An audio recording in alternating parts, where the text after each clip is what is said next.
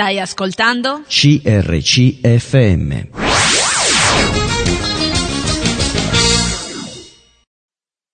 Ben ritrovati, eccoci insieme, una nuova puntata, la terza, vero Peter? Sì. Peter è la terza. Diamo i numeri telefonici. Certo. 0362 2454 00 numero fisso, info chiocciola crcmedia.it. Se volete scriverci un sms al 338 5223 006, scriveteci a CRC Media, Corso Matteotti 50, 20 831 Serenio. Abbiamo fatto due puntate insieme e abbiamo fatto insieme anche il giro del mondo, di una parte del mondo. Sì. Non hai raccontato molto di quello che hai visto, perché sennò dovremmo fare un 3000 puntate minimo, però per conoscere almeno do- quello che tu hai visto con i tuoi occhi, che, che la tua vita ha toccato con mano, abbiamo fatto questo percorso. Volevo fare un riassunto se mi riesce breve, se riesco a farlo breve. Eh, Peter è nato in Svizzera, è il primo di quattro, quattro figli, due genitori di famiglia modesta, quindi mm, papà in Ferro- ferrovia. ferrovia, ma quattro, quattro giovani abbastanza di carattere. Non si può dire che lui sia il primo perché comunque in cinque anni le ha fatte tutte e quattro la mamma e quindi tra lui che è il primo e l'ultimo ci sono cinque anni di differenza. È stata una battaglia ma anche una grande unità tra di loro.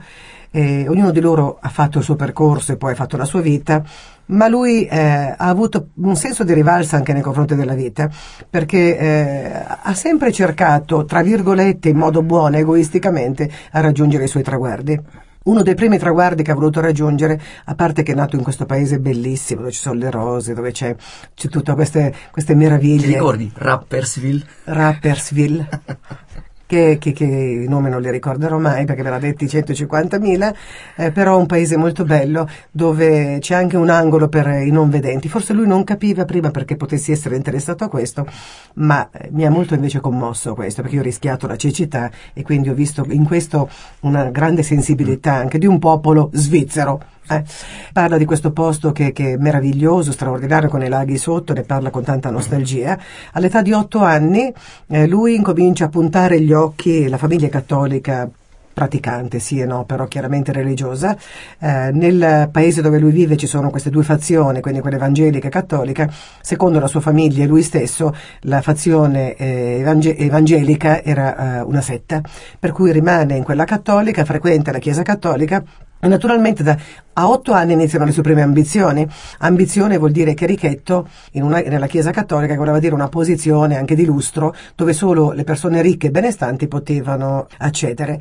E, e incomincia con la sua piccola mente astuta a trovare i sistemi per riuscire ad arrivare lì. Ha un amico che si chiama Otto, che viene da famiglia benestante, si fa insegnare da lui tutte, tutte, tutte le varie liturgie per diventare chierichetto, si piazza seduto in modo che, eh, essendo in panchina, qualcuno prima o poi sarebbe venuto meno al compito e, e potesse intervenire lui. Questo avviene perché lui ha una capacità grandissima di cogliere i momenti giusti per entrare, poi lo vedremo tutto nel seguito della vita, entrare al momento giusto per eh, ottenere quello che lui vuole. Il prete chiaramente chiar- chiama lui, quando poi c'è la fila, lui lo fa benissimo, perché avevano fatto tutte le prove scenografiche con Otto che era il prete, con l'altare creato al momento, con lui che si legge il libro, il messale per sapere quello che deve dire, recitano tutta la cosa, la impara bene, quando va è preparatissimo, eccezionale. E quindi il prete lo inserisce in mezzo eh, al corpo dei, dei chirichetti, di cui lui poi fa parte fino all'età di vent'anni circa. Eh, nel frattempo deve decidere una scuola, frequen- un, un lavoro da frequentare e questo lavoro potevano essere due opportunità, una di giornalismo e l'altra in banca, sceglie chiaramente quella più eh, redditizia, quella più sicura, anche se lui probabilmente poi avrebbe avuto anche eh, una propensione verso il giornalismo che in seguito poi fa, ma non ci siamo arrivati. Nel frattempo che lui lavora in banca, eh, ha idea di imparare le lingue, quindi studia anche in qualche modo molto, ma contemporaneamente eh, gioca a tennis in una maniera mh, professionale, semiprofessionale, perché vince anche varie medaglie e questo è un senso di rivalsa che è la prima volta che porta la medaglia più importante in classe dimostra che è già la sua vittoria anche prima da Chirichetto, poi in questo, poi entra in una banca, cioè entra in una banca e quindi incomincia a, ad occupare delle posizioni anche di riguardo nelle banche, in varie bia- banche, che mi ha pronunciato in tedesco che io non vi dico, eh, lui l'ha dette tanto bene, quindi nelle puntate scorse potete ascoltare, lui incomincia a fare un percorso anche, ehm, diciamo così, eh, professionale, un percorso professionale intanto ha idea di non rimanere in uno stesso posto perché vuole imparare le lingue, eh, impara anche a ballare, mi sono dimenticata a danzare fino al rock and roll, perché ogni volta che vinceva una gara c'era da ballare con la concorrente che aveva vinto la gara delle, delle donne sul, sul, tennis, diventa anche insegnante di tennis, incomincia a fare questo corso anche di, di, di, di danza, di ballo, diventa anche un buon ballerino e contemporaneamente anche pattina sul ghiaccio o anche non sul ghiaccio, adesso okay. non so. Quindi diventa un buon pattinatore, sportivo al massimo. Oltre a questo, lui col tempo diventa anche un surfista eh, ed è stato uno dei pochi che riesce a stare sulla tavola eh, invece che orizzontale, verticale, quindi starci sopra a, a, ad andare sulle onde in questo modo. Quindi si propone delle cose e ci arriva. Un carattere che riesce a cogliere le occasioni. Così pian piano arriva eh, fino ad essere anche abbastanza importante nel campo lavorativo e c'è un momento in cui vuole andare in Spagna, passa degli esami vari che dovrebbe passare dall'italiano, poi eh, anche lo spagnolo, si stabilisce in Spagna non attraverso una banca perché non può, ma in un albergo insegnando tennis eh, e quindi lì incomincia a lavorare in questo settore aspettando tempi migliori. Decide poi di viaggiare e quindi incomincia a fare un percorso abbastanza lungo tra nave, parte con un'amica che prima era la sua ragazzina, la sua ragazza del tempo, ma che avevano programmato questo viaggio e lo fanno anche da amici fino a un certo punto arriva fino, con tutti questi viaggi e questi percorsi, sempre senza Dio, ma chiaramente in modo goliardico, lui voleva conoscere il mondo, le culture, ha un sito che si chiama, eh, ripetilo adesso. www.centrocristiano.it Viaggio Viaggio verso la felicità. Ecco, io l'ho fatto ripetere che viaggio verso la felicità era un po' l'emblema della sua vita, quindi anche questo viaggio è un viaggio verso la felicità. E dice che la vita non, non gli va tanto male, è contento, non cerca Dio perché lui religiosamente era anche a posto, in questo viaggio non riesce a frequentare molte chiese cattoliche, era quasi impossibile perché arriva fino in Giappone, in Giappone ovviamente veramente è impossibile, ma proprio lì, quando è in Giappone, qualcuno gli dice che c'è una chiesa cattolica mm. che lui cercava, eh, americana. Lui va in questo, questo, villaggio, in questo posto, entra in questa chiesa che non è assolutamente, c'è un canadese fuori che lo introduce, e non è assolutamente cattolica ma evangelica. Quindi eh, Dio usa lo stesso modo che a lui di farlo subentrare un po' nella cultura evangelica. Eh, gli propongono di stare con loro e lui incomincia a guardare una vita diversa, una vita dove sente che c'è qualcosa che gli piace gli piace e quindi loro dicono eh, se tu vuoi eh, puoi anche pernottare qui ti diamo una stanza, puoi stare con noi. Intanto la, la, scade il pass del viaggio e dovrebbe tornare uscire dal, dal, Giappone per poterci ritornare dopo come viaggiatore, perché lì non si può lavorare quando se, se sei un turista devi rimanere turista. Alla frontiera con la Corea, eh, non, non, lo fanno passare oltre perché dicono che lui ha lavorato in Giappone, invece lui furbescamente ha un diario personale nel quale c'erano tutti i timbri, eh, nei quali aveva visitato vari posti e lì si usa che un timbro dimostra che tu sei stato più, in una cattedrale piuttosto che in un altro posto. Dimostrato questo, riesce a ottenere addirittura un, siccome la nave era già partita, riesce a ottenere un passaggio in limousine nera fino in Corea. In Corea per la prima volta vede gli evangelici che evangelizzano eh, sulla strada rimane una quindicina di giorni e eravamo arrivati, ho tralasciato tante cose chiaramente, perché sennò i minuti non mi bastano, ho finito già la prima parte, ritorna in um, Giappone, in questa chiesa, la prima che aveva visitato, e lì incomincia, gli viene regalata una Bibbia, e incomincia un percorso diverso, nel quale qualcosa in più capisce, qualcosa in più sente, e adesso lo sentiremo da lui. Intanto mando un brano musicale. Ci troviamo nella seconda parte e inizia eh, la, la, questa parte di racconto. A tra poco. Stai ascoltando? CRCFM.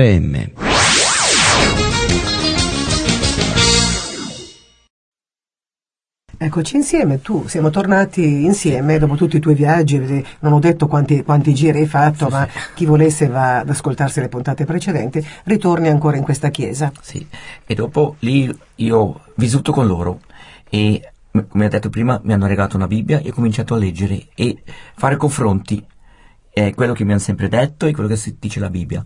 E lì c'era la- un'altra missionaria, non soltanto la, la famiglia, anche una missionaria singola, e lei era Letty Brand, sempre di Africa del Sud, Sudafrica, e lei era fantastica, lei conosceva la Bibbia come raro- raramente qualcuno lo conosce. E ogni volta quando avevo una domanda lei mi dice Peter, leggi. Mi ha aperto la Bibbia e mi ha detto a leggere. E questo mi, un- mi ha impressionato tanto. E, e col tempo io capivo sempre di più, però non ho ancora capito veramente cos'è il Vangelo. E dopo eh, l'altra signora, la- si chiama Vilma, è la, del, del missionario, eh, è stato così che col tempo io diventavo un po' pesante lì, perché ho cominciato a flirtare un pochettino con la, la ragazza che era lì, al padre non è piaciuto per niente, e però la Vilma, la mamma ha sempre detto, Peter, tu puoi stare quanto tempo vuoi. E io mi sento un po', se dice lei, e con lei, con lei avevo un ottimo rapporto, eh, io sono rimasto. E dopo io capivo sempre un po' di più, e dopo io sono sempre andato a giocare a tennis con Yuko. Yuko è una ragazza eh, che conoscevo lì in questa zona, e ogni giorno siamo andati a giocare a tennis. E penso che è stato più o meno il 27 marzo 1981, la signora, del, la, la moglie del missionario, la Vilma, mi ha chiesto, Pete, non pensi che sia il momento giusto di aprire il tuo cuore a Gesù? Ero esattamente un anno dopo della tua partenza dalla, dalla Eh, Spagna. No, no, no, no. sei partito nell'80? io- No, io sono partit- partito in eh, settembre e questo era in marzo, cioè sei mesi dopo. Sei mesi dopo. Sì. Quasi sette mesi dopo. Al 27 mi ha chiesto, io ho detto no, non ho tempo, devo andare a giocare a tennis. E sono andato a giocare a tennis. E dopo mi ha chiesto soltanto due volte. La seconda volta era lunedì, al 30 marzo 81. Dopo aver mangiato, verso le una e mezza, mi ha chiesto, Peter, non pensi che sia adesso il momento giusto? E dopo ho detto, sì, certo. E lei è quasi caduta. Non aspettavo. E, e dopo ho detto, dai, adesso tu fai una preghiera, eh, aprire Gesù, eh, Tuo eh, cuore. Sì, e così via. Io ho provato, però non sapevo come. Io non potevo pregare. E dopo lei mi ha aiutato, eh, dopo ho fatto questa preghiera. In quel momento eh, ha cambiato qualcosa. Io non mi sono accorto così tanto, perché subito ho fatto appuntamento a giocare a tennis con Yuko, con quella ragazza. E quando arrivo al campo da tennis lei mi dice, ma Peter, cos'è con te? Sei diverso. Cioè lei ha visto eh, una faccia diversa. Questo non, non ci fa capire che confessare anche di volere Cristo certo. dentro ha già un suo... Certo, eh, sì, sì. Anche se capiamo poco tante Sì, volte. io l'ho capito tanto, però io sapevo che c'era una gioia, adesso sono diventato figlio di Dio, anche se non ho capito completamente, però ho capito qualcosa. Allora la Yuko mi ha visto e ha detto, ma Peter, cos'è con te? E detto, ma io ho accettato Gesù, ma questo vorrei anch'io. Dopo io ho detto, ma eh, sai, non so esattamente come si fa, vai da quella signora, la missionaria, lei ti aiuta. e dopo, addirittura tre giorni dopo, è andato da lei, Quindi, quindi il tuo dono evangelistico si è realizzato quasi io ho fatto, ho istantaneamente. fatto niente io, sono andato a dire vai da lei e basta. E dopo mi ricordo, ho preso fuoco. Io ho capito che io sono salvato. Non è la religiosità, è una grazia, un regalo. E dopo io non potevo più, io dovevo dire a tutti. Mi ricordo, sono andato a fare il shopping, no? Alla, cassi- alla cassa dovevo parlare, anche se po- parlavo ancora poco giapponese, ma io parlare, dovevo parlare con tutti. E addirittura ho cominciato a scrivere anche lettere ai miei genitori. Wow. E naturalmente loro non hanno capito niente, hanno detto ma adesso, caspiterina, è caduta in una setta. Avuto grandi problemi, eh, hanno fatto pensieri, preoccupazioni. E però Dio ha aperto già la porta, perché mio fratello, il piccolo, cioè l'ultimo, Quello di 5 anni di, di sì, meno di me, sì, lui lavorava presso un benzinaio il proprietario era cristiano. E dopo hanno fatto vedere a lui queste lettere che ho scritto io. E lui dice, ma mi sembra buono, mi piace. Cioè lui ha tranquillizzato e ha detto, no, no, non essere, questo è buono, anche se dopo quando sono ritornato ho avuto tante discussioni e così via, però in quel momento eh, io ho scritto tante lettere e loro hanno risposto. E dopo naturalmente eh, io, eh, come sempre, io ero abbastanza diretto, io che ho- mi ricordo una volta a Natale ho scritto a mia mamma, se tu sei veramente sei cristiana, tu hai la certezza di avere la vita eterna? Ho dopo scritto, cosa pensi tu per, che cosa devi fare per andare in cielo? E mi sposta, lei mi ha detto, ma devo farla brava, e comandamenti, tutte queste cose lì. Dopo io subito ho risposto, ma non va così, capisci? È la grazia, un regalo, si accetta, non puoi meritare, e così via. Allora io ho fatto un grande tante lettere e anche i miei fratelli hanno letto le lettere, adesso hanno pensato ma adesso un È pochettino matto. è matto. Però io ho fatto la mia via, sono andato in avanti e, e dopo è venuto un momento interessante. Io sono nella chiesa, era sempre, ho partecipato subito, ho aiutato lì a fare la contabilità della Quanto chiesa. sei rimasto lì?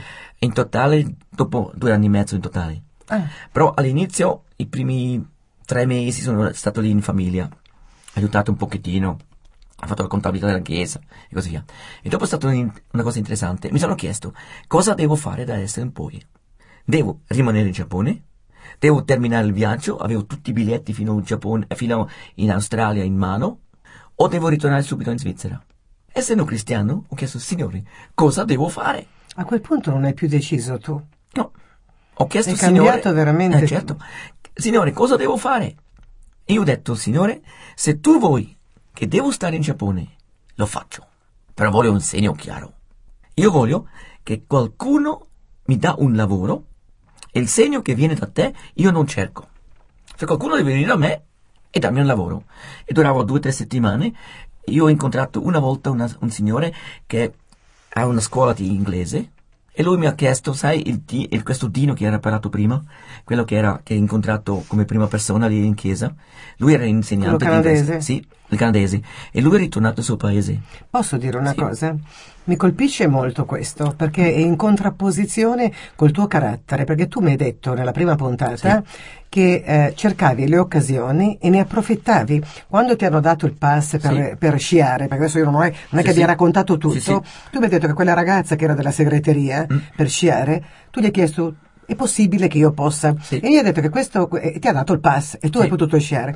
E mi ha detto una cosa interessante, che eh, sì, tu le occasioni le prendevi e le sfruttavi e quindi se c'era un'occasione tu parlavi e te la prendevi. Sì. Adesso tu mi stai dicendo che volevi un lavoro Mm.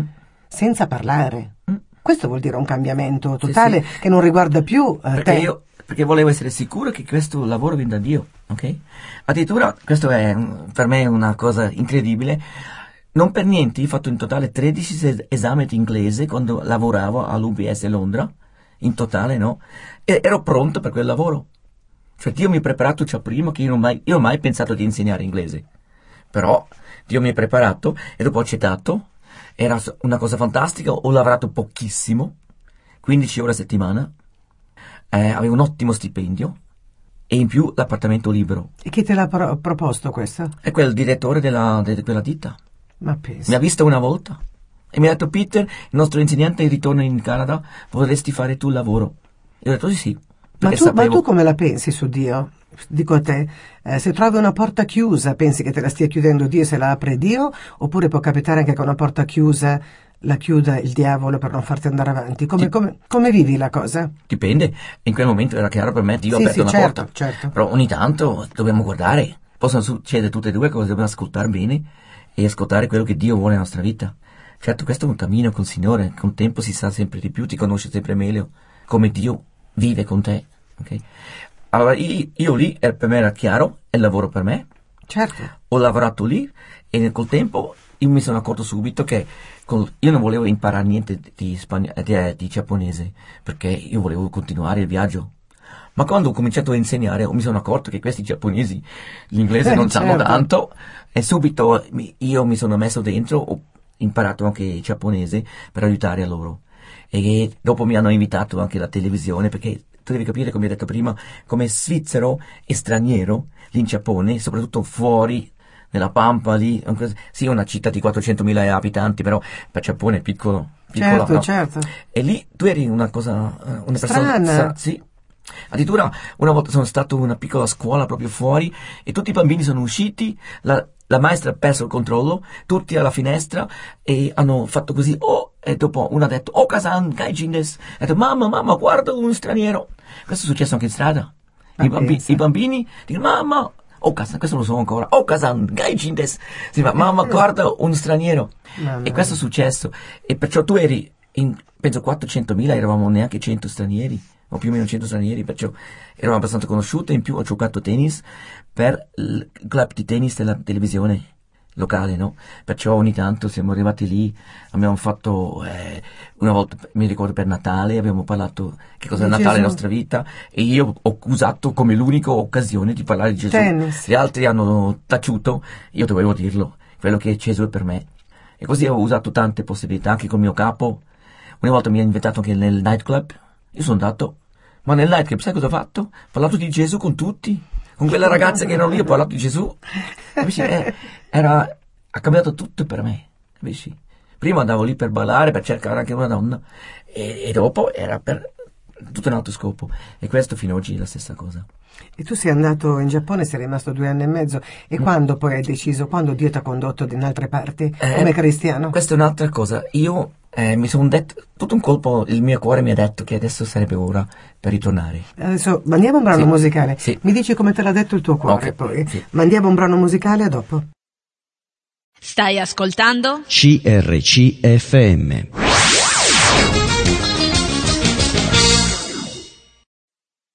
Sì, eccoci insieme, volevo ricordare i numeri telefonici che sono lo 0362 24 5400, info chiocciola crcmedia.it per un'email, un sms al 338 52 23 006 e scriveteci a crc media, corso Matteotti 50, 20 831 Serenio. Dicevamo che a un certo punto il tuo cuore, dici, ti ha detto che il tuo tempo era finito. Sì. Come te l'ha detto questo cuore? Eh, Cosa non, sentivi? non posso spiegarti. Era come, come Dio mi avesse parlato nel cuore ha detto adesso il tuo tempo qui è finito, vai, ritorni, ok, eh, in Svizzera.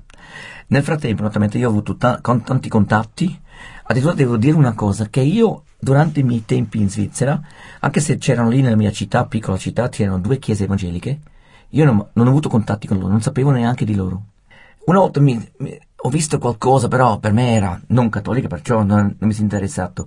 Era una setta per me. Quando mi sono convertito in Giappone, io mi sono detto, ma io in Svizzera non conosco cristiani. Io devo aprire una chiesa. Già allora ti diceva che dovevi aprire una chiesa? Subito. Questo Dio mi ha detto nel cuore, tu devi aprire una chiesa perché non ci sono cristiani. Ma tu avevi abbastanza conoscenza allora no, biblica? niente, perché io soltanto non conoscevo nessun cristiano, perciò mi sento quando ritorno in Svizzera devo fare qualcosa. Tutti devono saperlo. E dopo naturalmente mi sono accorto che c'erano già chiese evangeliche e tutto il resto. Però al momento in Giappone non sapevo. Dopo naturalmente sì, quando sono ritornato è stata anche una cosa interessante. Quando Dio mi ha detto nel cuore, ritorni, io ho detto, come posso ritornare? E mi sono detto, se io vado con la nave, lavorando sulla nave, posso portare tutto il mio letto, tutta la roba che ho con me. E ho scritto a certe agenzie, sai che di viaggio, ok? E tutti mi hanno detto, no, non va. Dopo mi sono ricordato a Losanna. Quando le banche mi hanno detto non puoi, io ho preso il treno, sono andato lì e la sera sono ritornato col lavoro, no? Ho detto, fai la stessa cosa. Ho preso una nave, la Inland da Kyushu sono andato verso eh, Honshu, verso Kobe. A Kobe ho girato tutte le agenzie e arrivo in un'agenzia che io ho visto, io parlavo abbastanza bene giapponese, potevo anche leggere giapponese, abbast- sì, tante cose, e sapevo che quella agenzia mi ci ha de- detto di no. Dopo mi sono detto, ma adesso sono questa, davanti a questa, entro. Dopo tanti no, proprio lì dentro mi ha detto di sì. Ho trovato la nave, dopo sono ritornato, e dopo, eh, forse due o tre mesi dopo, eh, abbiamo fatto un appuntamento, tutto il resto, io potevo lavorare sulla nave non pagando niente. E, e che cosa avresti fatto sulla nave? Eh, pulire, pulire olio, fare quello che vuoi. Manutenzione? Manutenzione, tutto quello. Allora, io sono ritornato, ho preso il, il piccolo furgone dalla missione, messo tutte le mie cose sopra, sono andato con la, con la nave verso Kobe. A Kobe ho preso tutto, la grande nave è arrivata, abbiamo preso tutto con, sai, con, con la grande rete, abbiamo messo dentro e mi ha dato una cameretta soltanto per la mia roba. Perché lì sulla nave erano soltanto 22 persone. Era una nave di container. Abbiamo avuto 1100 container sulla nave, una nave enorme. Non era una nave di, di turismo? No, no, niente, erano 260 metri. Pensate, 1100 container. Era una cosa enorme. Enorme. Sì. E dopo il furgone vuoto ho messo sulla nave e è ritornato da solo e dopo loro hanno preso eh, lì a, a Kyushu. E dopo io ho fatto viaggio fino a Tokyo, non dovevo lavorare. Dopo ho cominciato il lavoro. Ho lavorato sotto, pulire l'olio e queste cose lì nel motore, cioè nel, Sì, sì, sì. dove c'è il motore. 45 gradi. Era un lavoro, mai lavorato così, così tanto. È un lavoro durissimo, però interessante. Eravamo soltanto 20-22 persone e spesso sono stato insieme con un capitano, ogni tanto potevo anche guidare la nave. Sì. È stato bellissimo, sì, sì. E abbiamo anche toccato un, typho- un typhoon, un eh, tifone, sai quello? Sì. Quello era, mamma mia, le, le onde. Però non avevo paura, ero sicuro, perché loro mettono fuori i stabilizzatori e la nave va da alto, da davanti e dietro va così, però non a sinistra e a destra. E lì se sei in mezzo va bene, se sei davanti o dietro stai male, poi in mezzo. E le onde andavano sopra la nave, era una cosa enorme, però è stato divertente, mi è piaciuto. Ah, Anche lavorare a 45 gradi. sì, quello era duro, però io sapevo, viaggio gratis, Quanto tempo sei stato sulla un nave? mese. Però ogni, ogni due o tre o- eh, giorni potevo dormire un'ora in più, perché venendo da lì, no? Il cambio C'era il cambio sì, sì, dell'orario. esatto. E dopo sono arrivato a Marsiglia, e Marsiglia ha fatto una cosa interessante ancora, il Suez. Ho passato il Mar eh, Rosso e dopo il canale del Suez, no? Era sabato domenica. La nave passa lentamente e io conoscevo dalla storia che Gesù una volta andava da Israele in Egitto. È sempre una banalità, però per me era così importante quel momento, perché io sapevo in un certo punto io ho incrociato le, le tracce di Gesù. Sai, duemila anni di diversità, però eh, io sapevo Gesù andava da Israele in Egitto e adesso io vado in quella direzione. A un certo punto abbiamo dovuto incrociarci, anche se a tempo diverso. E questo era sempre banale, ma mi ha toccato fino ad oggi. Infatti Ok? lo vedo che Sì, ti emoziona. Sì, questa era proprio una cosa bella. E proprio in quel giorno ero libero. Ero sempre sopra eh, col capitano e con i L'hai ufficiali. vissuto con grande emotività. Sì, veramente. E dopo sono arrivato a Marsiglia, lì è arrivato mio piccolo fratello, con un furgone, proprio di quel garagista cristiano, e dopo siamo andati a casa. E quando sono arrivato a casa, naturalmente ho sempre parlato del, del Signore e così via, ma la cosa bella era, sono arrivato venerdì, e stavo malissimo perché avevo mangiato qualcosa che non era buono, però mi hanno chiesto la domenica fare e tradurre eh, per eh, i Continental Singers, forse ci ho sentito, è un gruppo eh, americana, eh, amer- americani che cantano il gospel. Ah, Continental Singers si chiamano. E loro sono arrivati proprio quella domenica per il concerto. E siccome la chiesa non aveva nessuno, poteva tradurre dall'inglese in tedesco. tu eri già in una chiesa evangelica No, a quel punto? Sono arrivato venerdì. Ah, Ok? Però il proprietario della garage mi conosceva e lui ha chiesto a mio fratello che puoi chiedere eh, tuo fratello se potesse eh, fare la traduzione. Ma quello del garage era un cristiano Sì, evangelico? Sì, sì, come detto prima. Per quello diceva che tu ti sembrava che gli sembrava fosse buono quello che ti stava Esatto, sì, accadendo. sì, giusto, sì, sì. E, e lui mi ha introdotto subito alla chiesa e dopo, ah, dopo due giorni dovevo tradurre in chiesa. E, questo, e dopo c'era una cosa interessante anche per me, accanto all'altra parte del, del- del lago era Lachen e lì hanno fatto evangelizzazione nella tenda. Era dei- uno dei evangelisti più famosi della, Svi- de- della Germania che predicava lì. E Lachen è proprio il luogo importante per me. Vi dico perché. Da Rapperswil a Lachen c'è il lago, più o meno 8 chilometri. E in 1963, quando io avevo 11 anni, chia- c'era tutto il lago ghiacciato e si poteva passare fino all'altra parte. Soltanto io sono uscito lì con i, con i pattini e poche ore prima è passata una nave che ha rotto la la- il ghiaccio. Soltanto io non sapevo quello.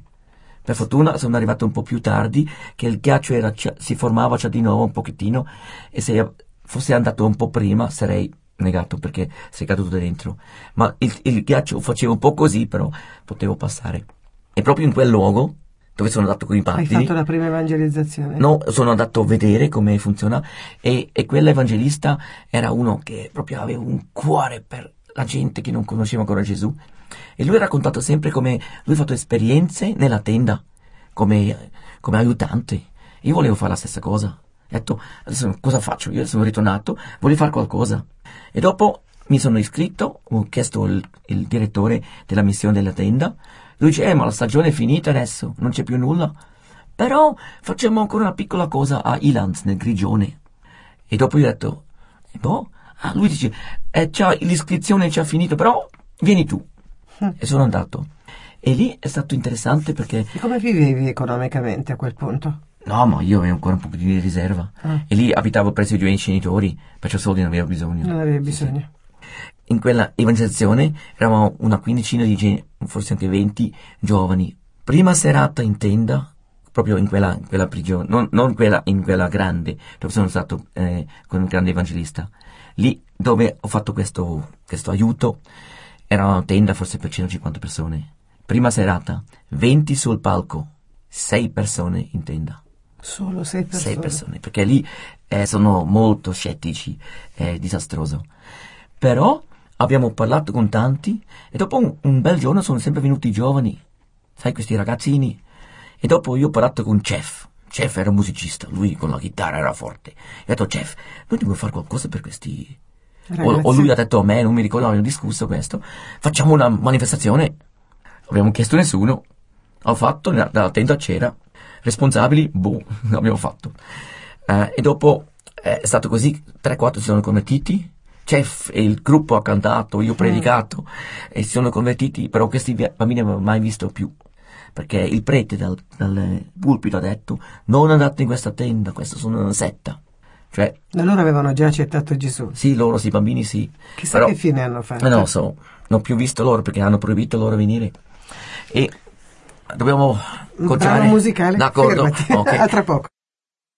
Stai ascoltando? CRCFM.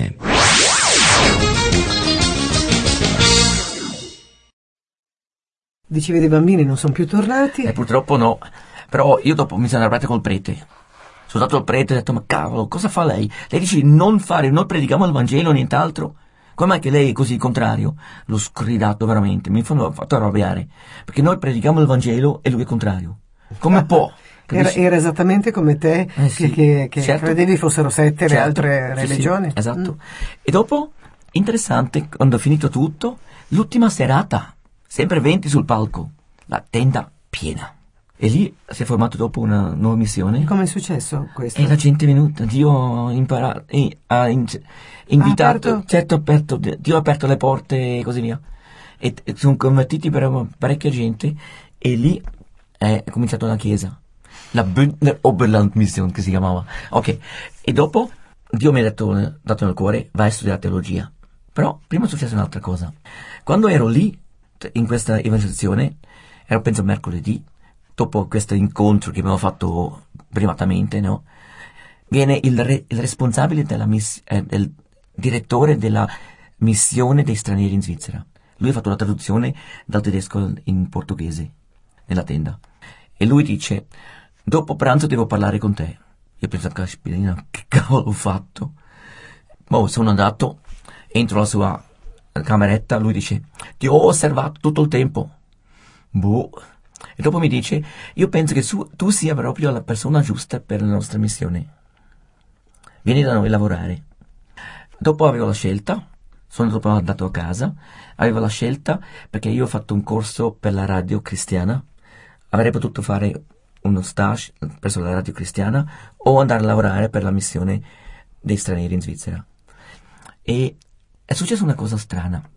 Era lunedì mattina e devo dire, senza aver pregato prima, sono- mi sono alzato, sono sceso la, port- la- la scala, passavo il telefono, perché il telefono è ancora al muro, perché non era Sì, sì, cellulare certo. come oggi. E quando passavo il telefono, la voce interiore mi dice, telefono alla missione per i stranieri. E l'ho fatto, ho detto, io vengo, settimana dopo ho cominciato.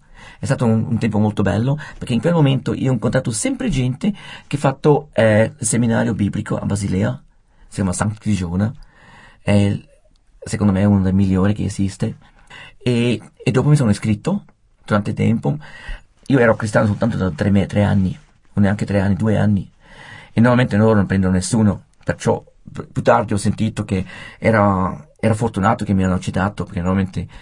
eh, Ma la persona che avevi incontrato lì era, ti chiamava per la missione o ti chiamava... no, per la missione, la sua missione che lavorava tra i mis- stranieri in Svizzera. E tu quello poi sei andato a fare? Sì, lì ho lavorato, ho fatto il- la- diversi lavori, ho fatto anche il, il giornale. No, ma via. quando quell'uomo di cui tu parlavi, che ti è venuto, che ti ha osservato... Sì, eh, lui era il, il- il direttore direttore di questa missione? sì. Però durante questo tempo che era lì in missione, io ho incontrato sempre gente che ha fatto un seminario biblico a Basilea. E dopo mi sono iscritto in quel seminario per fare quattro anni di teologia. Quindi poi le fate tutte e due le cose, più o meno. Sì, si può dire sì. Perché Ah, anche alla radio ho fatto interviste molto interessanti. Per esempio, una volta ho fatto un'intervista con James Irving, era un astronauta, mi ha raccontato le sue esperienze sulla Luna. È stato molto interessante, sì. Ah, sì, ma eh, mi interessa molto sapere questa facilità con cui tu eh, hai sentito, sei stato guidato da Dio, che nel cuore ti parlava e tu andavi Sì. e non perdevi tanto tempo, ti parlava immediatamente. Poi è rimasta una caratteristica che mh, ancora adesso dura oppure è più difficile, Eh, vero? No, no, è spesso così. Spesso così, sì, fino ad oggi. Ma eh, perché C'è una pre- impressione che deve essere così. C'è dentro il cuore l'impressione che Sì, deve che, essere... Dio, che Dio mi spinge in questa direzione. Questo eh, è con te, però come mai alcuni, secondo te, adesso ti faccio per la tua esperienza, Sì. ormai tanti anni che serve il Signore, perché se avevi 20 e passa anni, ne hai 64, voglio Mm. Sì, dire sì. 40 anni ce li hai tutti addosso, no? In di, fede, di fede. No, non ancora. Eh, ottan- mi sono convertito a 81.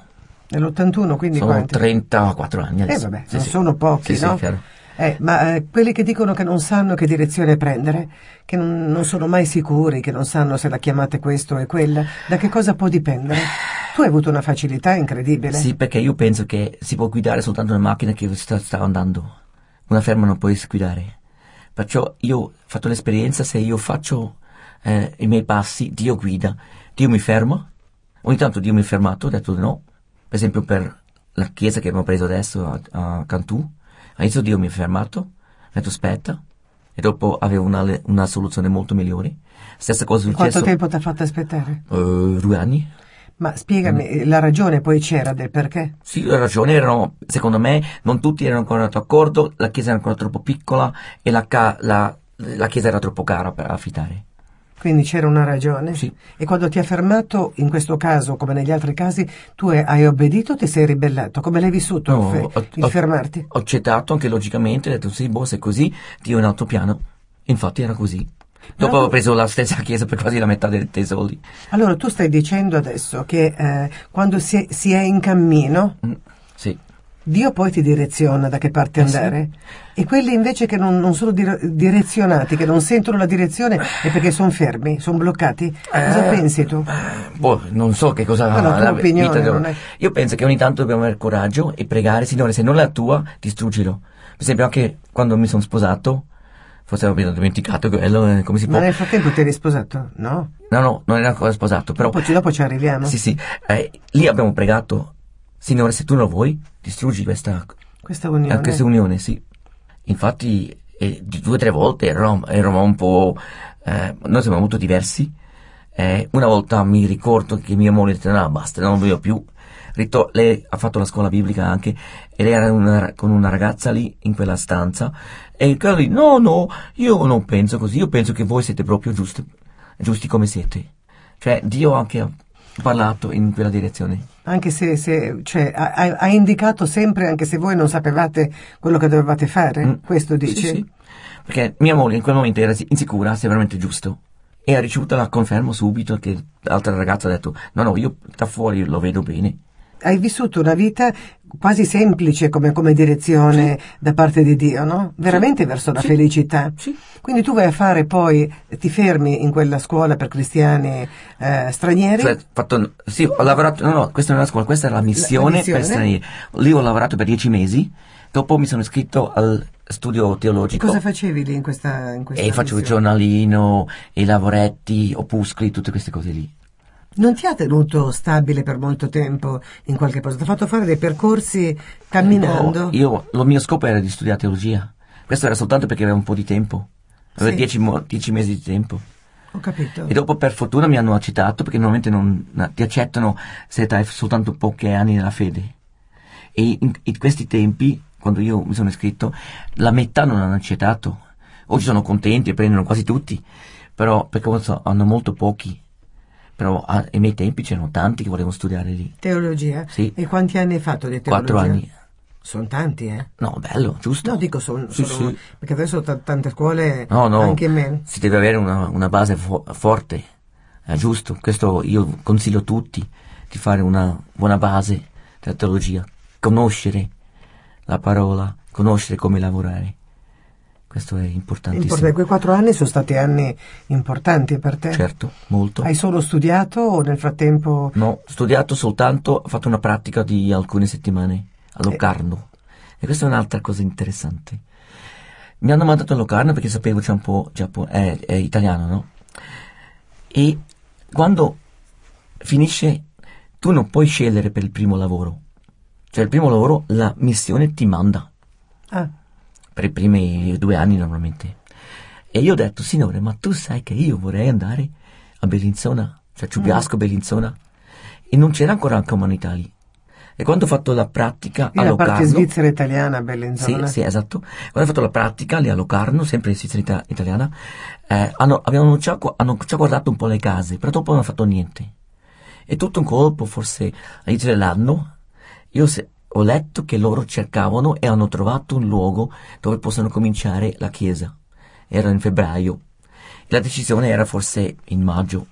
E quando io ho sentito che loro hanno cercato e trovato il luogo, io sapevo, io sarò il primo pastore lì.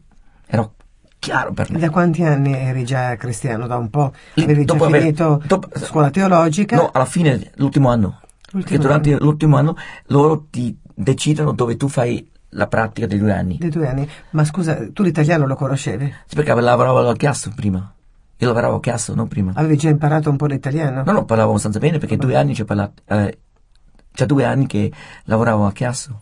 Ma tu tutti i lavori che hai cambiato, forse questo non l'abbiamo neanche detto Sì. in tutto il tuo percorso, quindi già l'italiano, no mi ricordo che alle prime puntate hai detto che avresti dovuto dare un esame di italiano che non Sì, avevi dato. sì, questo era l'inizio, prima di andare da Zurigo a, nel Ticino. Nel non Ticino. sapevo niente. E dopo dovevo lavorare lì in banca. Quello sì. Però dopo in- parlavo abbastanza bene, perciò mi hanno, hanno mandato. Però la cosa interessante è che io ho detto tutti, io, io andrò sicuramente a Bellinzona. E io ho parlato, ho detto questo anche alla la moglie del direttore. E si vede che il giorno prima della dichiarazione, dove noi dovevamo andare, la moglie ha parlato con il direttore.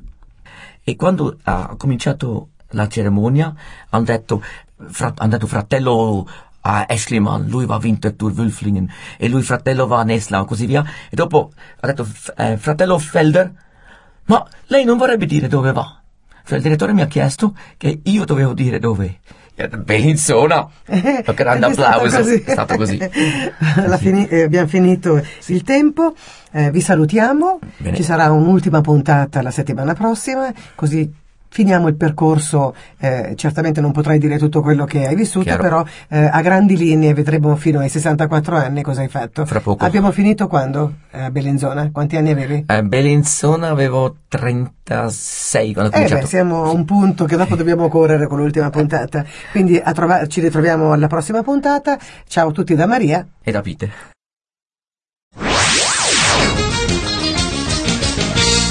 Hai appena ascoltato un programma prodotto da crc.fm. Se hai apprezzato quello che hai ascoltato, considera di sostenere il tuo programma preferito. Visita il sito www.crc.fm e ricorda, il tuo sostegno è prezioso.